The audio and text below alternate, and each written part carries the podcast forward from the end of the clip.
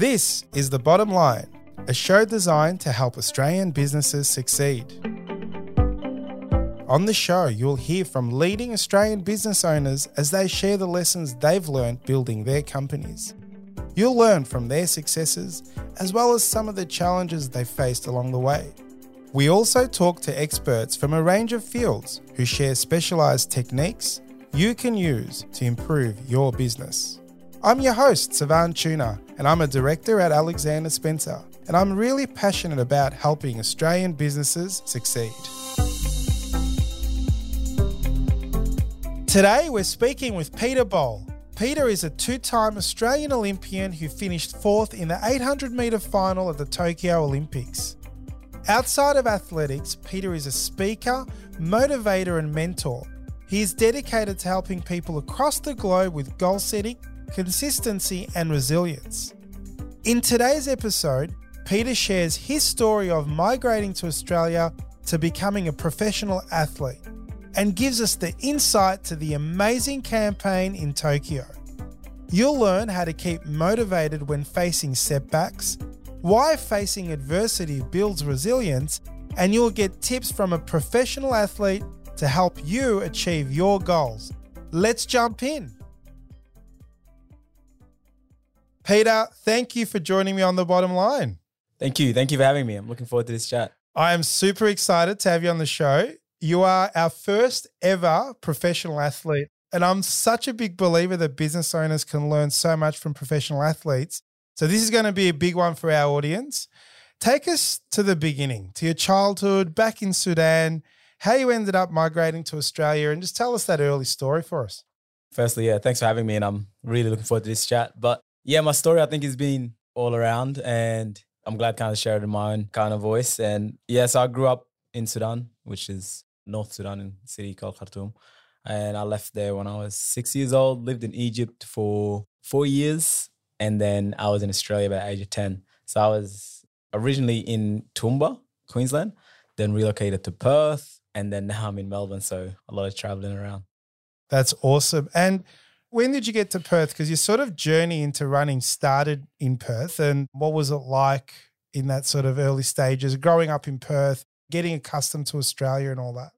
we were still trying to get used to Australia, Australian culture and stuff like that. But at the same time, we could speak English by then. You know, we're four years or so in Australia by then. So Perth was more like trying to now find your place in the school, find your gifts, your talents, and what your interests are. And, you know, I started off with like boxing in Toowoomba, played football, played every different sport. And when I was in Perth at school, uh, I was actually there for a basketball scholarship. And then I was doing pretty well at the running competitions because it was compulsory doing athletics. But then you know, I've got four brothers and we're pretty competitive. So I remember winning the school carnival and I was like, man, that's awesome. I'd love to be like the fastest at every school in Perth. And I'm just there like daydreaming. And, and actually went and did it and I came second and I was so disappointed. I was like, man, I want to know why they're faster than me. Fast forward like 10 years later or whatever. And now we're like competing. Can I be the fastest in the world? So it's crazy journey. But yeah, growing up with Perth is fine. It was nice. Um, the sun's always there. It's yeah. pretty hot. So getting used to it. Toowoomba was a bit cold. And then the one consistent thing was, you know, I relocated to so many places and I relocated all those places with my family. So I've always had family next to me. So when my family blew up on TV, I was calm because it's like, man, I've been with these guys like my whole life. So you hold on, basketball scholarship. So you were playing basketball. You obviously were pretty good at that.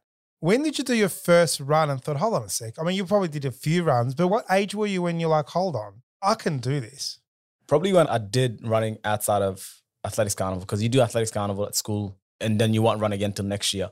And one of my teacher tapped me in the shoulder. She said, I think you're pretty good. You should do this outside of school. And she did that like in year nine, credit to her.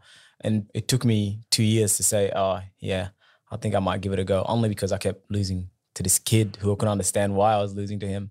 And she just said, mate, I think he does something called a bit of training. Yeah. You were second with just rocking up. Yeah, I was pretty good just rocking up and just raw talent. I was winning schools constantly every year. And then when you go versus other schools, there's about three to 400 students in Western Australia. I was coming second. Tell me about 800 meters versus 400, 200. Did you go straight into 800 meters? Was the journey, did it evolve or was that your strength? At all school was cross country and I, you know, I won the four, the eight, the 15. And then when I did outside of school was the 800. So that was when I was in year 11, about 16, 17 years old. So my first time to actually do athletics outside of school and find a coach and train. And I ran the 800 and, and I was like, wow, like this is a perfect event. I was a bit lazy, a bit laid back. so I didn't, I didn't want to do the training for cross country. Neither did I want to do the training for the 1500. Although I think back then I would have probably been a better 1500 runner than an 800 runner. And then I enjoyed the speed and I didn't want to lose my hops because I read an article like when you start running a lot, you kind of lose your fast twitch fibers. And I wanted to stay strong and I was still playing basketball. I wanted to dunk. So I was like, how can I do that? And it's like speed. And I was too skinny to the 100, 200. So I just went to the four and eight. We got to go straight into Tokyo because I've got so many questions post Tokyo. So, for our listeners that don't know your Tokyo Olympic success, can you take us through your experience and the races that happened leading up to the final? The first thing I say, um, man, I went into Tokyo so confident. Like, I mean, not arrogant, but confident enough. I remember doing a session in Brisbane actually, just before flying over overseas. And I just destroyed the session. And I sat there thinking, like, man, my coach is building a monster. And honestly, I remember that day and I'm like, there's no way that there's more than 10 people in this world that are faster than me. And it was like such a beautiful thought. I was like, I'm going to have a good Olympic campaign. And I got on the plane, you know, the first risk I had to take was because it was COVID year. And we actually recommended not to leave the country. We were supposed to just go from Queensland straight to the Olympics because the risk of getting COVID. But I was like, no, like, I mean, I'm to take the risk and go to Europe and compete against the best in the world before having a go at them at the Olympic Games. So that was the first massive risk that I took, but I didn't see it that way. I was like, man, I just need I need a few practices. And when I got to Europe and I raced this race in I think it was in France and I won it so easily. And then it went from wow, like there's no 10 people faster than me. I was like, there's no way there's more than five people faster. so tell us the France one was the were you competing against the guys that might have been at the Olympics or was it yeah oh wow all at the Olympics and I've seen some of those guys that have run so much faster than me now just running like kind of looking around and I'm like yep like I mean I think I'm in good shape. I'm in definitely not 10, but they cannot be given my confidence level and I could control everything in the race. There's no way that anyone could really beat me. I mean, athletics, it's popular in Australia, especially when Olympics games and that comes around.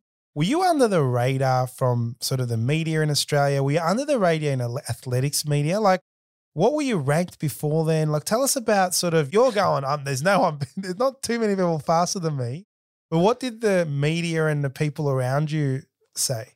You don't get a lot of media attention for what your thoughts and you only get that attention for what you do and your achievements. So, I mean, I've been to the Olympics before, but again, the first Olympics, I don't think many people know the first Olympic Games that I went to was like five years after I started the sport of athletics. So I didn't even know who I was racing against and there was no experience. I was so nervous and whatnot. So I finished maybe like, I can't remember what and the funny thing is, there probably wasn't much difference between fitness between Rio and, and Tokyo. Not that much, anyways. But there was a huge difference between experience and mm. mindset and confidence between those two. I went completely on the radar from sports bets because some of my friends made pretty good money. I was going to ask you, it's probably, we don't promote gambling on the show, but I was going to ask you is uh, what did you come in? Because coming at the bet, what were you, what, do you know that before the heats, were you 100 to 1 to win? What, what nah, I didn't know the odds, but my friend just messaged me and said, thank you. I made a bunch of money out of it. And I said, that's your results for believing in me. And he had inside knowledge and how fit I was. And my odds were, were trash. And I'm just like, it doesn't really bother me. I don't, yeah, I don't look at that stuff. And then like fast forward later to this year's Commonwealth Games, one of my family member calls me while I was at Commonwealth Games and says, Pete, to make money, we have to bet against you.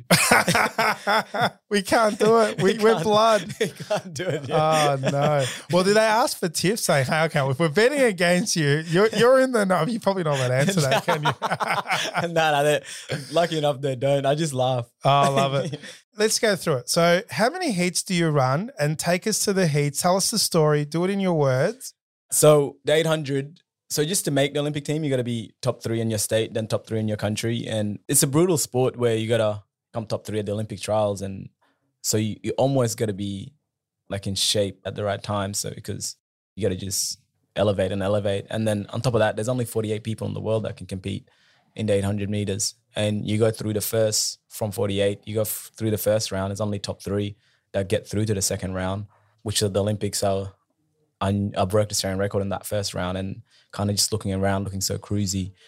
And I remember I was like, I was just slowing down and it was just like Australian record. I was like, wow, yeah. Peaking too early there, Peter. You're, you're maybe perfect peaking, you know, Yeah, just, yeah. just at the right time, at the right moment. And to me, it wasn't a surprise because I knew what shape I was in. And then, you know, top three. And then the second round is like, gets even brutal. And because it's going to be cut to only eight people from 48 to the final. And it's only top two. So you- to be safe, you got to win it. So heats is top And- three. and That's heat one. Then you go heat two, top two, and then final, And which then is the the eight of you. So hold on, let's go back a step. So heat one, you break the Australian record, 144, right? You 144, 1 3, I think it was. And then you're like, all right, I've got heat two. I got to be top two. Yeah. And then you broke your own record in heat two. Is that correct? yeah. Wow.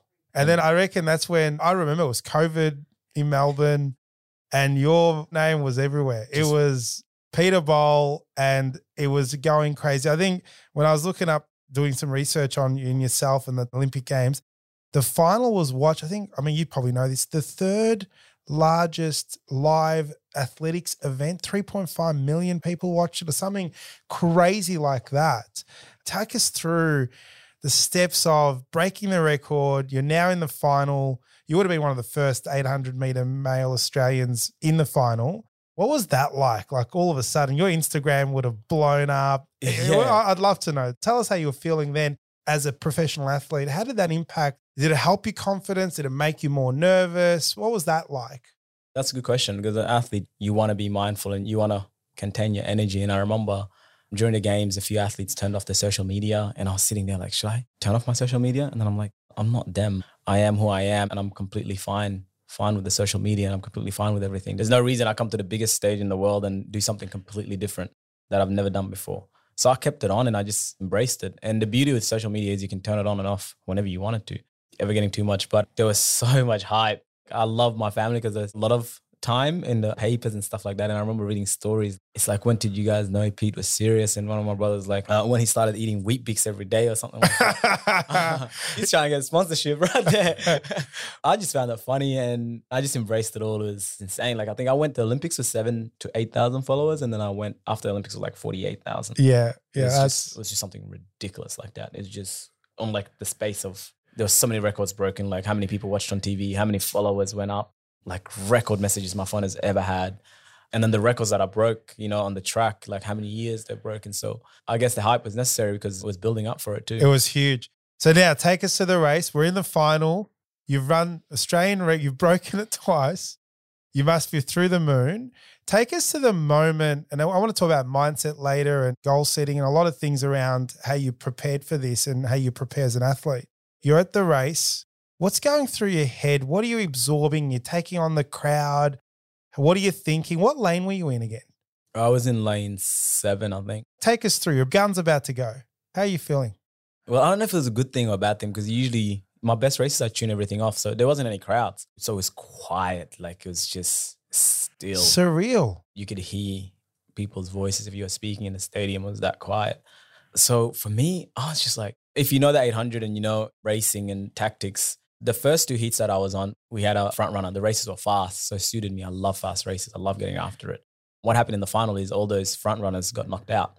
So in that final, it's like a little bit more went through my head. Is like, because as an athlete, you don't really know what's going to happen, but you can kind of predict it because you've been in hmm. that situation long enough. And it's like muscle memory. You know that athlete might go for it.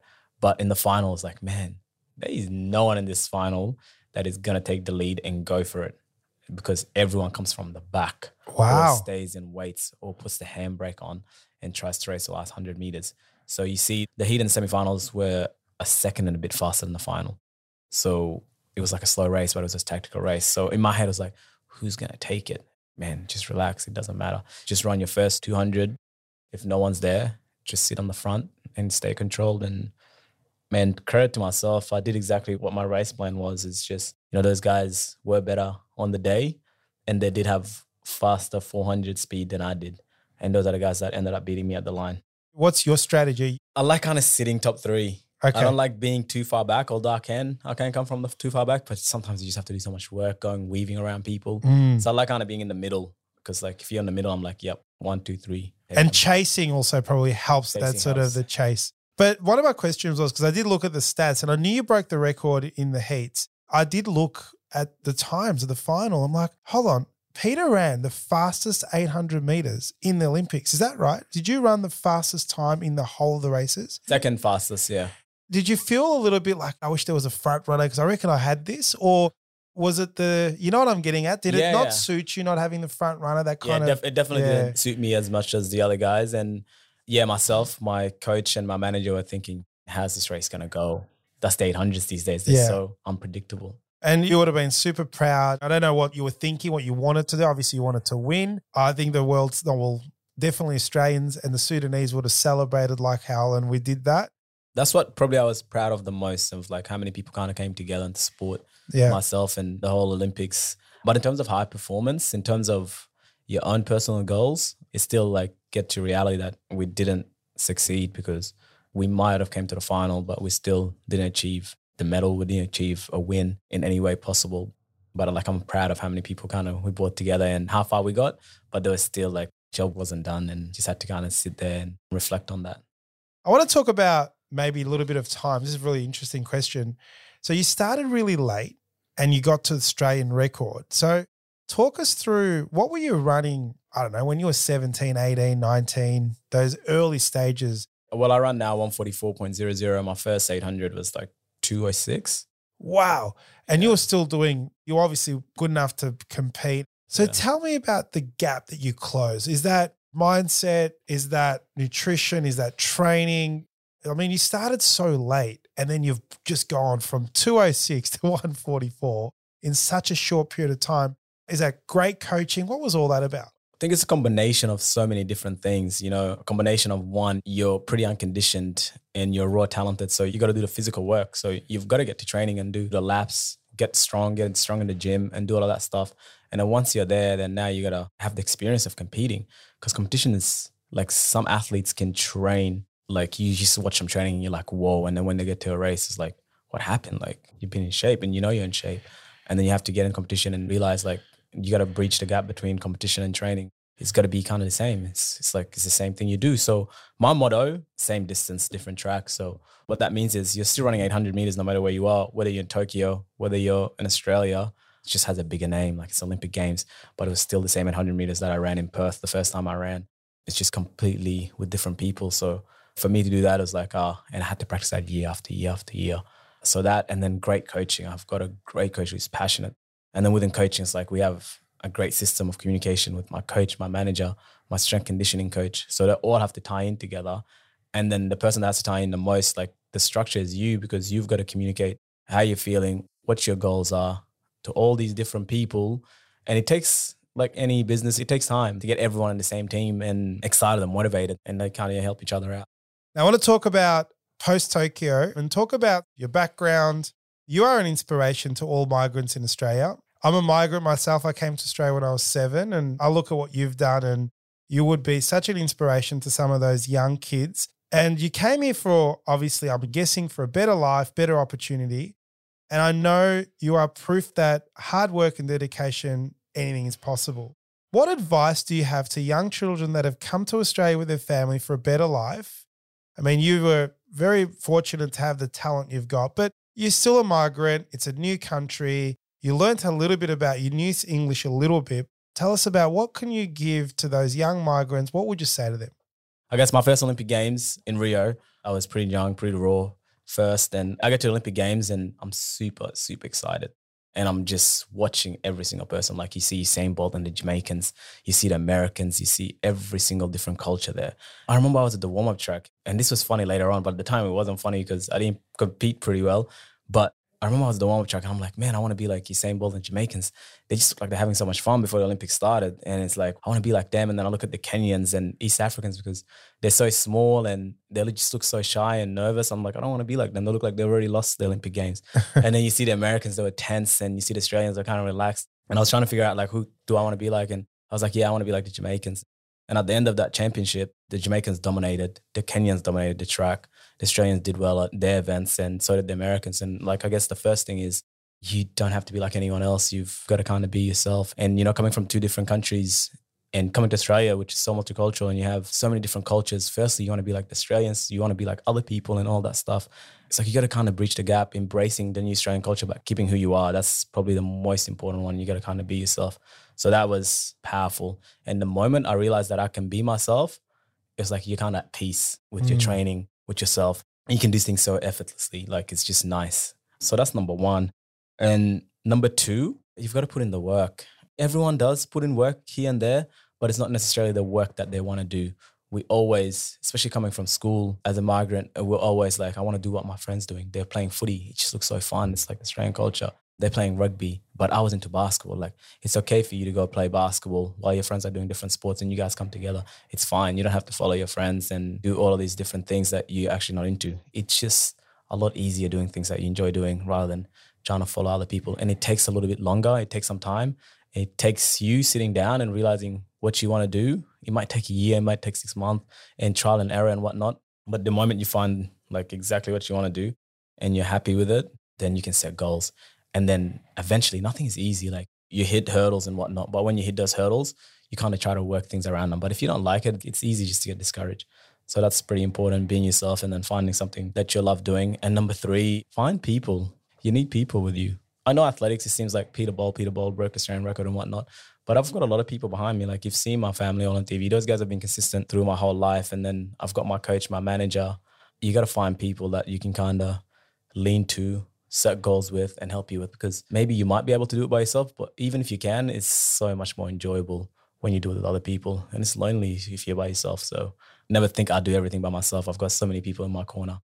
And the final one I think is you got to have fun you can never leave that element of fun, no matter how hard we train and whatnot. When I get overseas, and part of me being so successful was because the first time I went to Europe in 2015, and I met family that I haven't seen in years. And I was like, whoa, like all I have to do is run fast to come back and see family from across the world and see a different light, see different insights, see different cultures. Man, that's cool. Like as soon as I get off the track, I want to meet the people. I want to hear the people's stories. Like it's awesome. I love reading books about different cultures, but athletics made me like put the books down and just go have conversations with people that I see around the world. So no matter how much goals you set for your work and stuff like that, never forget the human element. Well, that leads me perfectly into the next question. You have a pretty large family. They're obviously super proud of you. You've kind of answered this, but how has their support contributed to your success, especially on the early days? One, my parents believe it or not, have never told me to go to a training session before. And they've always been invested in me as a person rather than the sports itself. And that's so powerful, man, because sports, you kind of go up and down. You never want to feel like people love you just because you're good at something. They just love you for who you are. So um, they've always been consistent like that. And two, they probably don't know what the Australian record is, but doesn't mean they don't support or anything like that. They've always just kind of been there. So having that support has always been like, they've got you no matter what you do. It doesn't matter what you do, it, it just matters who you are as a person more to them. And it's that safety net. It gives you comfort that whether you're successful, you fail, or you win, they're always your parents. They're going to love you. They're there.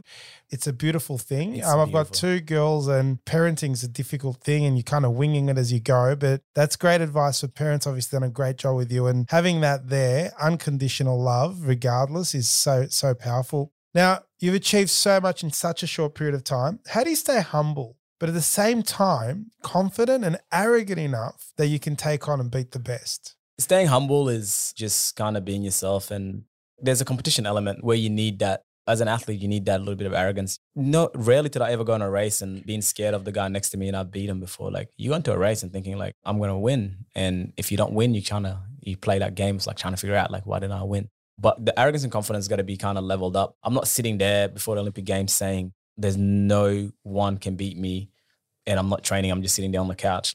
I'm saying that out of complete belief and the training session I've done and the times we measure these results like, okay, I'm so much faster in the 400 and the 800 than I was last year. I'm so much more confident. So you're not saying it out of arrogance and you just kind of got to work that with yourself. So once you put in the work, it's confidence. And if you're kind of not putting in the work and getting in people's faces, then that's kind of arrogance. So I kind of just play level with that. And again, it's family. Like, I mean, at the same time, last year was the fourth fastest person in the world it doesn't mean I treat anyone differently, whether my competitors or anyone else. And that's I think that's how I stay humble. Just because I run a little bit faster than you doesn't mean you're less than me. Doesn't mean I treat you any different or or I treat the Olympic champion any more better than anyone else. I treat them the same. We're just people at the end of the day. Now let's talk about business and you helping our little audience of business owners with a little bit of your professionalism and how you've approached athletics. Now, business owners can learn so much from you guys. And I've done no research on this statement, but I don't think there would be a successful athlete that is not good at goal setting. What is your approach to goal setting and who taught you? I honestly fluked into goal setting. I think I was at school and I read an article and I think in 11 12 I did um PE studies and we had to do mental training and stuff like that. And part of it was goal setting. I was like, you got to set smart goals. I'm like, what are you talking about? like, who's who sets dumb goals, anyways? and she said, no, no, no. You got to set like specific goals. They got to be measurable. They got to be attainable. They got to be time frame. I'm like, oh, it kind of makes sense. So the first time I set a goal was like, before I even started 800 meters, I, I figured out like what I need to do to be at the next Olympics, and then I'm gonna close that gap. And I was like, I ran like 208 or something, but I printed out a sheet. I literally went on Word and I put 208 207 all the way down to 145 and I was crossing them out every single year. So I guess the number one tip is like you can set goals and you get pretty excited with people and whatnot, but within a week, within two weeks, a month or six months, you might forget it. But if you can write it down and see it every single day, it's a powerful reminder. Don't just set it in your head and leave it there. Got to be able to see it visually. And for me, I just had it on a board where I could see it every single day for like five years like I knew, like I just saw that goal. And to be completely honest, I think I set a goal was like 145.8 and I ran like 145.79. And it's like wow. that, just seeing it every single time. And then number two, you like you gotta set realistic goals too. And with realistic goals, it's okay when you don't set realistic goals because you learn and it's like, oh, I started the 2011 and the Olympics of 2012. That would have been kind of unrealistic. You gotta set real realistic goals. So that's important. And number three, you gotta share it with someone else. Accountability is powerful you got to have accountability. Like whether it's your parents, whether it's your teacher, whether it's your coach. I had a great mentor, my teachers, my teacher's father who was mentoring me, and we just went there and sat down and talked about it. We would not be like too into the goal. We just talk more about life. Like it's okay, you, you might not win here, and uh, it's the power of staying consistent, small goals over time. So that leads to you got to set specific long term and short term goals. So my short term goal is like okay, before the Olympics, that's huge. Like it makes sense to kind of win the Australian Championship first. yeah, definitely. Because you can't set Olympic goal and you're not even going to Australian Championships because that's how you're going to get to the Olympics. So you got to kind of dis- construct your goal and see what steps you need to be. To make an Olympic Games, I knew I need to be top three in the state. Once I tick that off, you got to be top three in the country. And then now you got to be in shape for the national championship. And there's a time that you got to run. So you got to kind of write it down. You push your body to the limits. And I'm sure your brain is telling you a lot of the times, mate, we're done here I'm not moving those legs any faster. How do you challenge the brain to just keep going? Like that mindset, surely you're knackered after an 800 meters. How does your self talk go? How do you control your brain? And tell us about the mindset that you have. To a question that I've always asked is when do you have the best race? And I say the best race I've ever had is a race where I thought about absolutely nothing. And that's when you're just completely in peace, in motion. Like when I was running those heats and semis, I don't remember what I was thinking. I was thinking absolutely nothing because I raced one race one time and with 200 to go, I'm thinking, should I make this move? And by the time I convince myself that, someone has already cut you off. You just got to trust yourself. And like I've trained for years, so it's just, it's automatic muscle memory. And then two is, man, if you learn to breathe, I know we all breathe, but like do it intentionally. It's really hard to think too much if you're kind of, you know, taking deep breath in and out. And every time you you kind of come with those thoughts. When I do at training, I just learn to breathe, just focus on my breathing. And before you know it, you go back and do another rep. And then also number three, I got my coach with me. He, we know when the limits are. We know like, okay, so we did a session one time and this was before COVID and we're in great shape. And when the Olympics got postponed and the session was two 200s, a 400, another two 200s. And man, we just, we were moving. We were moving so fast. Myself and Joseph, my training partner and we ran quick in the two, we ran another quick in the two, and then we ran a ridiculous four. And my coach is like, "Yep, that's all you need. You're not gonna get any better doing an extra two hundreds, two then." And you just got to know when the limits are physically because they can drain you too. So knowing that and knowing when like you just got to be tougher, like those endurance sessions, you got to be tougher and just do your thing. And also like you got to know your body too, like if you're injured and whatnot. So self awareness is, I'd say, it's the biggest key.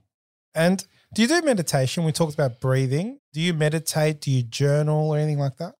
More journaling than meditation.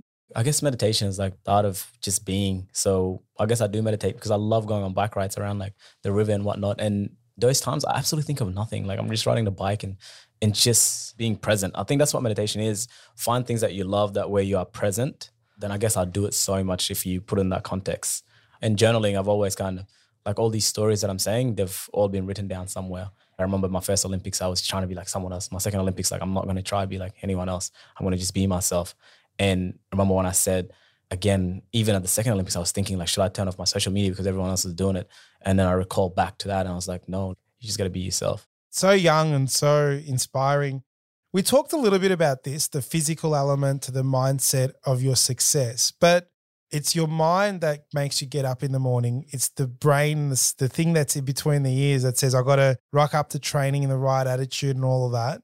You must have the talent between the ears. And how did you make the brain make that talent get to the Olympics? And what advice would you have to business owners that have this awesome product, but they're just not successful? But it's just it's elements of putting your mind to it, being goal oriented, and just perceiving and pushing through the hurdles of getting there.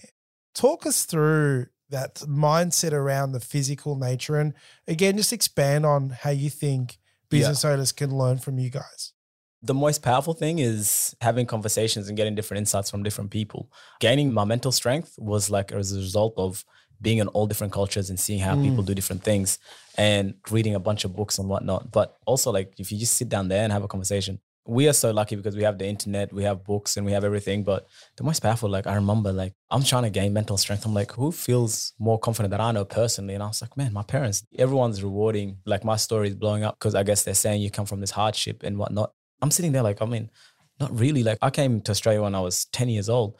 They made sure I didn't see any of that stuff like they did. And I'm like, how did they handle that? And you just sit down mm. there and have a mm. conversation with your parents. And you could use that for like, I don't know how, but it works. But for 800 meters, you get so much more purpose and drive and motivation from hearing other people's stories. It doesn't necessarily have to be about what you necessarily want to do and what product you're working on or what sports you're doing. The best motivation I got wasn't from people that ran the 800. The world record holder for 800 is David Rudisha. I've never spoken to him about the 800. My first coach never ran a 100 meter race in his life. Both of my coach and manager right now, they don't run the 800 meters. They ran in their time, but they ran one ran 151, one ran 147, and somehow running 144. So the people that might give you inspiration and insight, not necessarily the people that in your field. You got to kind of go invest somewhere else and get that motivation. Because again, if you're creating a product, you're creating a business, it's personal to you. So you got to kind of keep it to that. And I think you figure a way out. And number two is you can't just quit. It just takes time. If you quit, it means there's something in that journey you're not kind of enjoying. You just enjoy it. Like if I quit in my first time, that kid keep beating me, I would never be here with you right now. If I quit at my first Olympics, and I was so disappointed. I remember I was so disappointed because I was like, man, I'm in great shape. I'm gonna do well. And I got knocked out in the heat, whatever. And then I got knocked out again in London the following year in the semis no, in the heats again. It's like if I quit in any of those moments, this whole Peter Bol story would be completely different and unheard of. So you can't just end it whenever you feel like it. You just you kind of got to commit and you got to give it a go. The only time I would recommend quitting, if it is, you got to take care of your mental health and your well being. If it's getting really hard on you and whatnot, just take a break, take a pause and whatnot.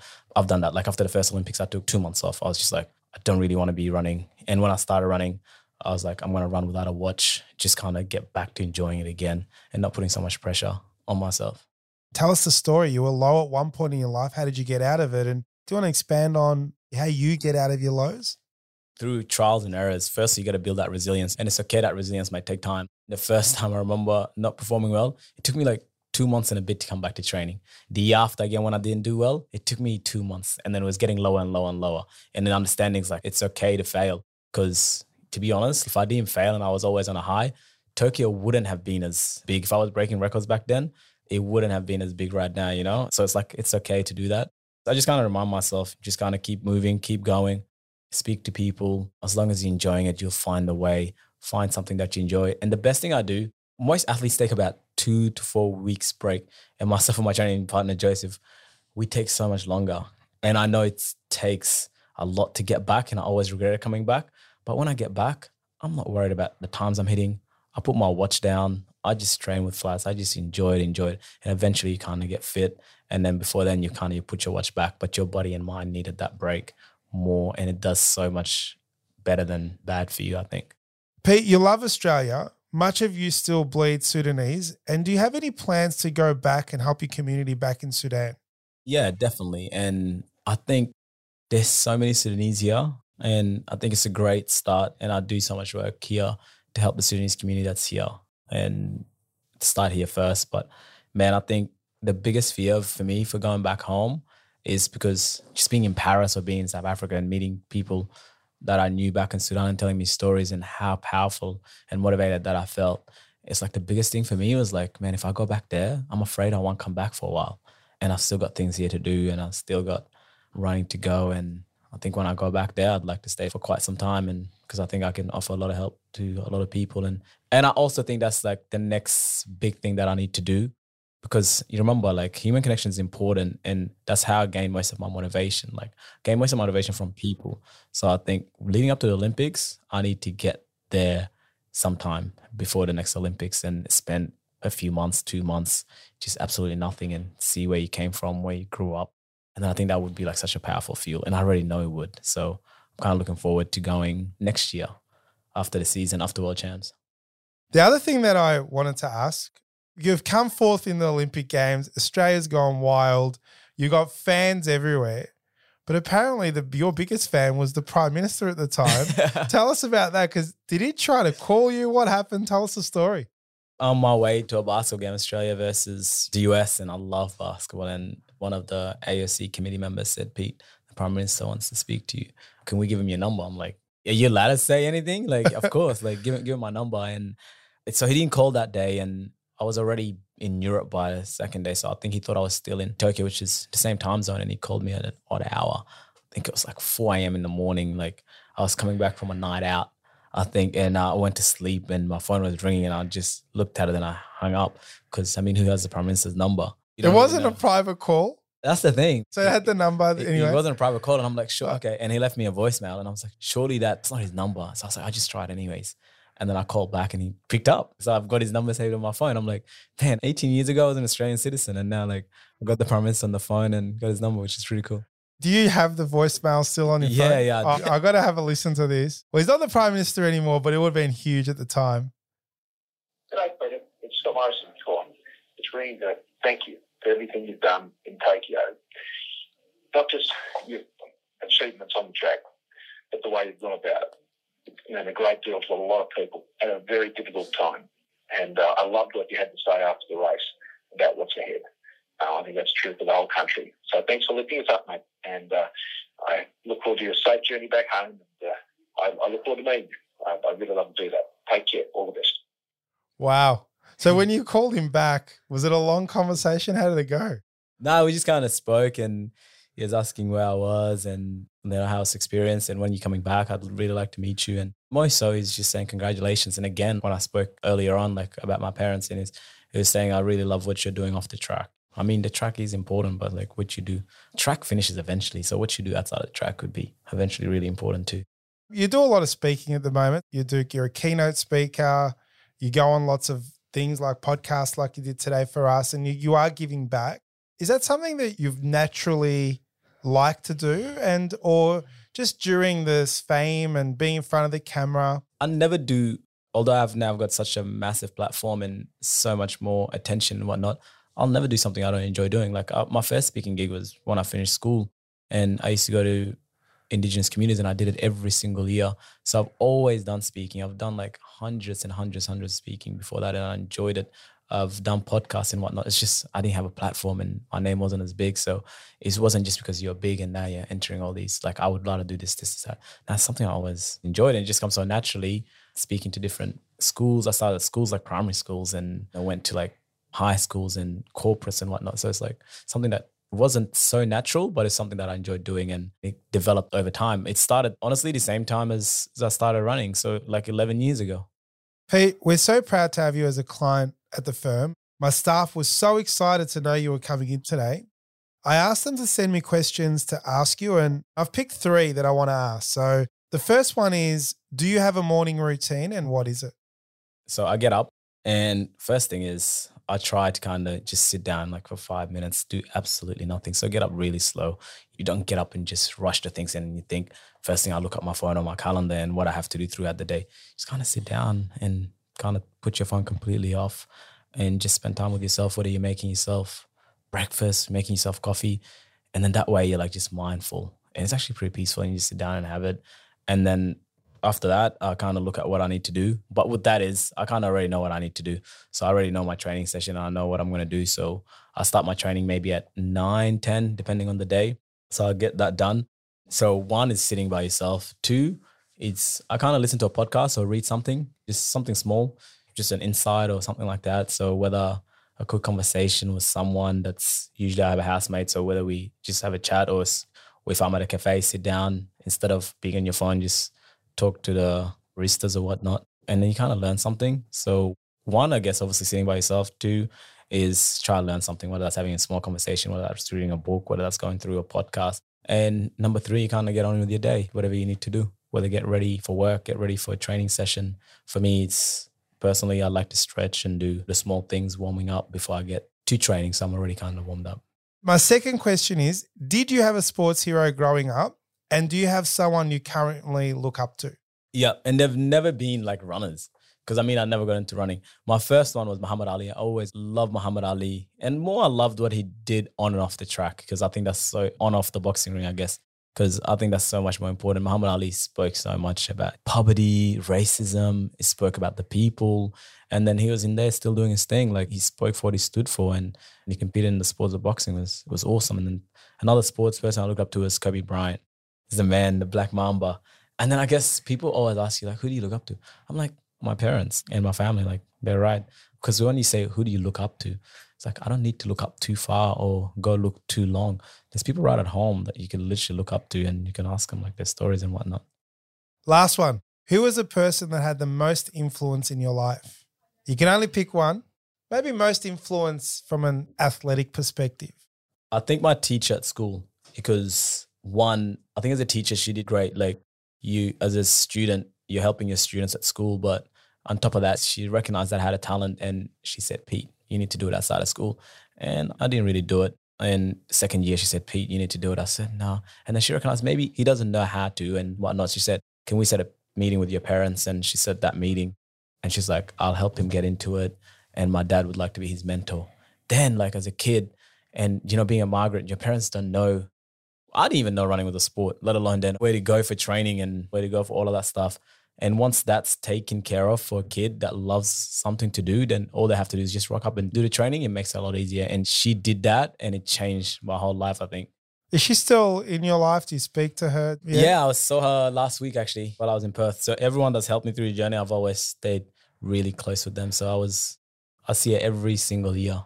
It's funny. I've listened to a few podcasts you've been on and whatnot, but the thing that came out of today's discussion was it's all about people for you. I got this feeling that you leverage the people around you, you leverage conversations with people. I have a chat with the barista. Like it's Pete Bol here, man. Like yeah. the barista's probably jumping out of the coffee machine to want to have a chat with you, but you want to, to embrace that communication. And that's just so inspirational and so humble in the way that you can do that. Pete, you are an inspiration to so many people not only in Australia, but in your birth country, Sudan. Please keep doing what you're doing. I wish you all the best with the next lot of races coming up. And a big thank you for joining me on the bottom line. Thank you. Thanks for having me. Look forward to coming back. This is The Bottom Line, a show designed to help Australian businesses succeed. This podcast was produced by accountancy firm Alexander Spencer at Alexander Spencer, we've been helping business owners realize their goals since 1952, and we play a pivotal role in developing, implementing, and supervising the business goals and strategies of our clients. To find out how we can help your business succeed, head to our website, alexanderspencer.com.au. To make sure you don't miss an episode of The Bottom Line, be sure to subscribe to or follow the show in your podcast app. And while you're there, leave us a five star review. It really helps others find the show. I'm Savan Tuna, and we'll be back next episode with more tips to help you transform your business. And that's the bottom line.